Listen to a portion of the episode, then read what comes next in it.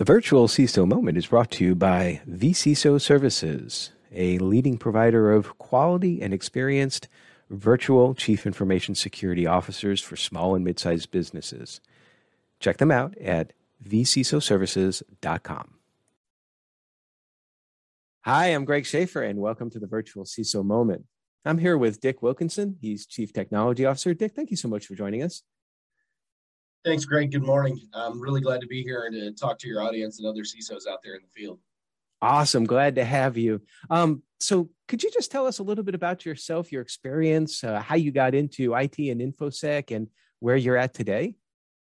Yeah, absolutely. Um, well, you know, I guess it's easiest to work backwards, right? So, uh, currently, I'm the Chief Technology Officer of my own company called Proof Labs. We're focused on cybersecurity and we are working on developing our services in the space industry.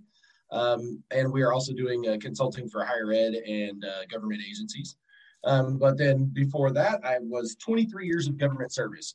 Uh, I had three years of state service here in the New Mexico, working for the Supreme Court as a chief information security officer and the chief technology officer. Um, following that, uh, and then I had 20 years in the Army doing signals intelligence. Um, I retired as a warrant officer from the Army, so I was a technician.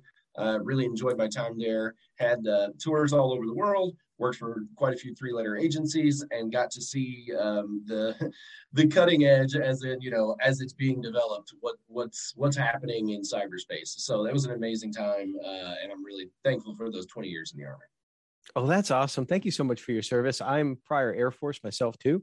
Um, and also prior government to an extent. I was uh, the first CISO for Nashville here in Tennessee. Mm-hmm. You've seen a lot, you've done a lot, obviously. What do you see as um, one or several of the more significant threats to the small and mid sized businesses out there today as far as information security?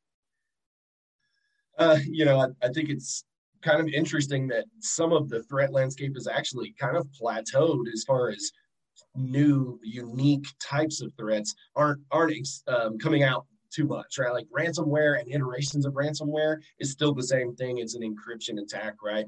Uh, ddos is still the same. It's just executed a little bit differently. So the actual nature of attacks hasn't changed that much. Um, so as far as what's what's new or what's what's coming out now that people need to be more concerned with i don't know that the nature of the threat has changed maybe the nature of your environment is more of what you need to be concerned about. And of course, we're talking about the cloud and being able to manage your assets, whether they're applications or data on your premises and in the cloud and doing that effectively. I think that's where people, bad guys are looking for more threat vectors and companies and agencies are struggling to maintain you know what they need to in that space so it's not that it's going to be a new threat it's a new place to execute the same old threats I see a lot in the infosec Twitter and LinkedIn space where particularly around ransomware where there are some folks that are saying that we need to increase security awareness. There are other folks that are saying we need to stop blaming users and increase our technical controls. I'm kind of of the opinion that layered security is the way we should go. We should be looking at all aspects. What are your what are your thoughts about that? Oh defense in depth you know that phrase uh, i live and die by that as far as being a chief security officer or chief information security officer. Defense in depth is everything. Um, you have to be able to understand my policy is an administrative control that's backed up by a piece of equipment. That's a technical control. I train the person who uses the equipment. That's another administrative control, you know, and that person's got a hard key to get access. There's another technical control, right? So that's just one experience for one user. You got four, you got a sandwich of controls there. So yeah, absolutely. The you need to be able to cover every angle. So, uh, could you tell me a little bit more about like a Proofpoint? Uh, what is it that, or I'm sorry, not Proofpoint, um, Proof Labs? Oh, I get that all the time. We we chose that name and realized like we're getting into this crowded space. We actually well, had to use a marketing company to make sure we didn't step on other brands. Well, so. to be to, to, to, be fair, my company is vCISO Services, and I get yeah. called vCisco Services, and I'm like, oh, I don't yeah. even work with Cisco anymore. Yeah, so. yeah, right. Uh, Proof Proof Labs. What what is it that you do, and what's the niche that you're filling? Yeah. Uh, Proof Labs is focused completely on cybersecurity, information security, and what we're really trying to push towards, uh, as you mentioned, a niche. Um, think about it this way hardware penetration testing. And people get wrapped up around that and think, oh, well, you're talking about the firmware and it's all these different devices. I say, no, firmware is still software. I'm talking about the actual physical access points, um, how you can transmit information in and out, anything on a device that input, output, or compute. If that's available to you, it's also available to the bad guy. And so we're trying to find very high risk items in the space industry. You know, satellites are very high risk.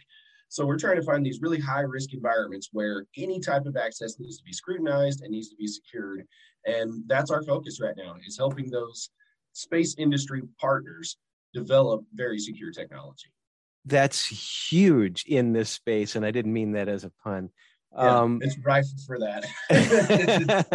yeah and and uh, you know one thing that's been in the news recently i don't know if this is something and even if it was it wouldn't be something that you could probably talk about so i won't go down that path but i found it interesting that um, russia and china are a little bit on edge right now and i'm probably downplaying that mm-hmm. because of starlink that's of course elon musk's spacex um, i think yeah, internet service it's, it's yeah. yeah. I think it's a SpaceX uh, subsidy or a subsidiary yes. rather. Yeah and they are really really um, not very happy about that and certainly um, anything that happens to starlink it, there's so many uh, satellites in the constellation that it would be hard to take out so um, kudos i guess to musk for uh, uh, getting that in place and and helping with our sec- our security but what are some of the uh, more generically speaking unique challenges that you would have with securing um, space items items in space and orbit I'm really glad you mentioned that um, topic, Greg. Uh, just briefly, I'm going to be speaking about that uh, in this facility. So, where I'm at today is hosted by the uh, Air Force and Space Force combination, and um, this is from the Air Force Research Labs.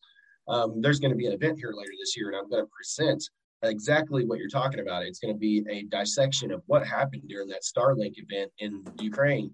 How did Russia in, interfere, and how did the Starlink system overcome that interference? and then use that as sort of a template to explain to other satellite operators and government folks hey, this is a real world example of how a commercial operator managed to overcome what you could consider to be a digital attack. How did that happen? And are you prepared? Are you able to perform that same type of resilient recovery?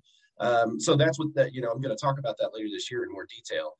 Yeah, absolutely. Those countries are concerned about it. And it just comes down to the proliferation of commercial access in space um, both for communications like what Starlink is to just provide, you know, broadband internet, or uh, other unique opportunities that companies, not governments, can do to put things in space.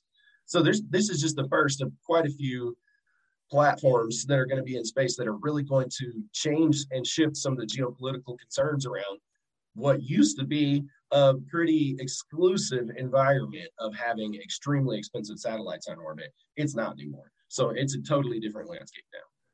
Is that uh, a presentation that you're going to be able to share after the fact, or is this just uh, for audience only?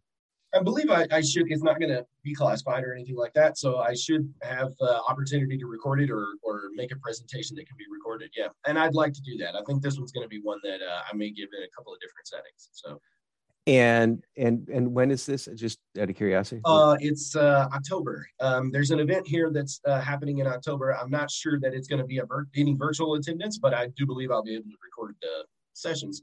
So, and yeah, there's there's two different space focused events happening in October, and hopefully I'll be able to present this at both. So. That is absolutely fascinating. Yeah, we'll definitely. Um, want to know about that And i'll uh, you know we do the the weekly wrap ups and all that definitely mm. would want to check that and promote that so looking forward yeah. to seeing that so you have you're you're a co-founder of proof labs mm-hmm. um, which means in my mind that you became an entrepreneur and i'm always like interested to hear other folks stories having done it myself and so many uh, well i shouldn't say so many but a lot of us in the infosec space are doing the same thing where they're going out on their own how was that leap to you from getting paycheck from others to getting paycheck from clients? Yeah, right. Um, I'm still in it. I still feel like I'm in the middle of the air. I haven't landed on anything yet. So as far as the leap, I think I'm still floating and looking for where I'm going to land. Right? Me too. I you know I, I, I, hope I think, there's a landing somewhere. You know? yeah, I think most of us are going to stay somewhere in that float phase for a while. Um, it's it is very um, it takes a lot of uh, environmental situations to line up, right? Some people just will it and say, I'm going to go out here and do it. I think for the rest of us that are a little more cautious and, like you say, like really want to make sure that next paycheck's coming in the door, that jump to say, I'm going to bet on myself. I'm going to bet on the fact that I do believe in my knowledge. Um, I think for me, and here's one that I, your listeners absolutely tune into here imposter syndrome, right? The further you go up in the food chain, and once you become that chief information security officer, you kind of stand around going, I used to be in the lab and I was a technician, and none of the bosses ever came to talk to me about anything. And now I'm in here talking to these people, right? and they really care about what I'm saying. You start to get that imposter syndrome, right? And say, well, maybe I don't know this stuff. Maybe I only know that stuff, right? And so you have to live in that space for a while feel like you're getting better at it. And I did. And not everybody does, but I had that opportunity to learn as a CISO the business aspect of how we support operations, right? And how does that plug into budgets? How does that plug into personnel? How does that plug into requirements? And learning those things gave me the confidence to overcome that little, you know, well, a big bit of imposter syndrome, but that little bit of like, I can't business, you know, and say, okay, I do need a partner that can do some of those things and understands it, and um, just get out there. I had stopped my last job for other um, other pursuits, but when I decided that those weren't going to work out, my family had said, "Hey, we're really not interested in that lifestyle that you're trying to pursue. You're going to be gone a lot." Then it was time to just start the business. So Oh well, there are two things there. First of all, I love the idea of betting on yourself. It's um, if you truly believe in what you can do and what you're worth, I think that just going out there and giving it a try. Of course, you have to do sort of like an internal, uh, personal risk assessment of your own situation. But if yeah. you feel like you can do it, it's it's so much worth it. But the imposter syndrome, I certainly remember having that. Like my first, um, I think, I think to an extent, my first move to a CISO position, I was uh, in various increasing roles at one job, at one organization that I was at for 12 years. So migrating into what was the CISO role there, that was just sort of a uh, natural progression. I didn't have imposter, but then suddenly, like moving into my next move was into that uh, government CISO position as the first CISO for like a major metropolitan area. Mm-hmm. I'm like, oh my gosh, I mean, do I really know what I'm doing? But you kind of right. got to dig deep and trust yourself on how you got there. But the reason why I wanted to touch on that is that there's recently been some significant discussion on the uh, social media, LinkedIn and Twitter about what a what what a VC vCISO qualifications are oh, needed, yeah. and um, and I can't recall. Do you actually um, have you done virtual CISO work in the past, or or just the CISO?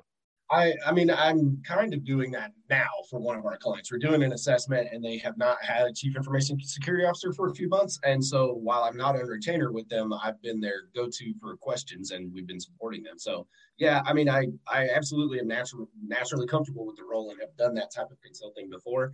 I don't have any direct vCISO retainers right now. What do, well, what are your thoughts, particularly having, you know, doing that? Um, what are your thoughts about the necessity for someone having been at the very least maybe um, high up in risk management apprenticing maybe a, a, ciso in order to go into the virtual ciso realm. And the reason why i ask that is it seems like that there's like a few levels of vcisos out there right now. They're the former cisos or those that have heavy risk management experience. Yeah. then there are those that are more it technical like managers directors that sort of thing. And then finally there are those that are just kind of I mean, for for want of a better word, they're kind of like trying to fake it till they make it. And faking it with a client is, I think, not the best way to go. But I'd like yeah. your thoughts on it. Yeah. Um, I think I understand. Let me say this: I'm not defending the people that are trying to fake it till they make it, but I think I understand what they're saying because mm-hmm. I saw something a week or two ago that um, it kind of opened my eyes to what some of those people are hoping to achieve um, I've got a certification, right? I've got a certification as a chief information security officer from a company that does that, right? That tells you, as a student or as a customer of that information, that there's might be some way to just learn it from a book, right? like maybe if there's a certification for it, I can study for it and get good at it, right? And so I think there are people out there that believe rightfully or wrongly, that you can study to become a CISO without the experience and still be really effective, right? that comes down to is there a formula for security, right? Can I learn the formula? And my answer to that is no, you can't learn the formula from a book. You just can't. You have to make your own formula. Greg mm-hmm. has a different formula than what I have, right? Because the risk aspect, I know what I'm looking for. I know what risk I'm concerned about. I know exactly how to kind of touch that and see it without having to get a big report, without having to ask 100 questions, right? And that's because I know right where it sits inside of my formula you have a different thing that you know exactly where it's at, how it's functioning, and how well it's going right now without even having to ask. You can't learn that from a book, right? And so when you're working with a client and you've only got a few hours at a time to interact with these people, you're not going to be there all day, every day. You've got to learn, you have to have the experience. Excuse me, this is what I'm saying. You have to have the experience to be able to hear a key phrase inside that conversation and go, I know what the problem is, right? and you can't have that if you just learned it from a book or if you've only done virtual experiences with clients and never really been in the trenches in the operations, you know, learning how the sausage is made, I don't think you're going to be successful. Can you give advice around how to make things more secure? Yes. Can you run a program? Can you develop a program around their culture and their business needs? I don't think so. I don't think you can. I think that that is the absolute perfect way to describe it. I'm completely on board with that. And and I would I would add on that that I don't think that you necessarily need to have had the title of CISO beforehand, but so long as you can do exactly what you said, that that listening to pick up on something in a conversation, no matter how you got that experience, then that's what's needed. So, yep. and as far as certifications go, I, I'm all about necessary certifications, and certainly I, you know, I, I your CCISO is from the EC Councils, which is accredited. Yeah. What I'm starting to see now, again, and we've seen this throughout IT forever, are groups popping up that are offering certifications that really are not certifications. They're not accredited bodies. Um. And I always caution people that if you're going to go for a certification, make sure it's some sort of an accredited body. Otherwise, you call it a training course. That's fine. Call yeah. you know, but but don't call it a certification without an accreditation. Yeah if it's too good to be true, right? If that company is offering you something that just looks too good to be true and the price is way lower than everybody else's, yeah, you're just buying a piece of paper, right? so, well, there was something I came across a couple of days ago talking about the uh, training course, and I wish I remember the specifics, but that it could get you like um, a one a half a million to one million dollar salary after six weeks of taking this course. I'm like, why didn't I ever do that? Yeah. It's like I wouldn't have to do this anymore. I would, but yeah. And where are these jobs? Is what I don't know. i am not seeing any security jobs that are paying that much money. You know what I'm saying? I, I know. it's like I'm, I'm, I'm, I'm, reading the wrong newspaper, but that's the problem. Yeah, exactly. I'm so old. I'm looking at a newspaper. You know? Yeah. Right. well, uh, certainly um, your uh, impressive history and impressive what you're doing right now. I can't wait to to hear more about that presentation, but just all of that being in infosec and IT uh, is stressful in and of itself. And then on top of that, learning how to be an entrepreneur and still like you don't know what that landing is going to look like. Uh, much more stress there. How do you handle it on the off time? Do you do you actually give yourself off time?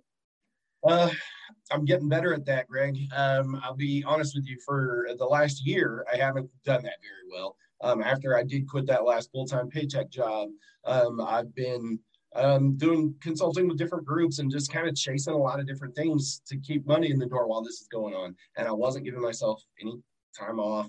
You know, I'd run for weeks and weeks and weeks and then just take like three or four days off and kind of disappear. And it wasn't a healthy pattern.